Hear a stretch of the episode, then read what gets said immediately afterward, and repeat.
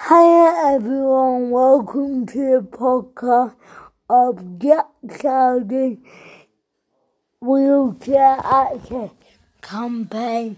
Um, I am in an ongoing argument with my local council to make the wheelchair access in my local town better on the pavement.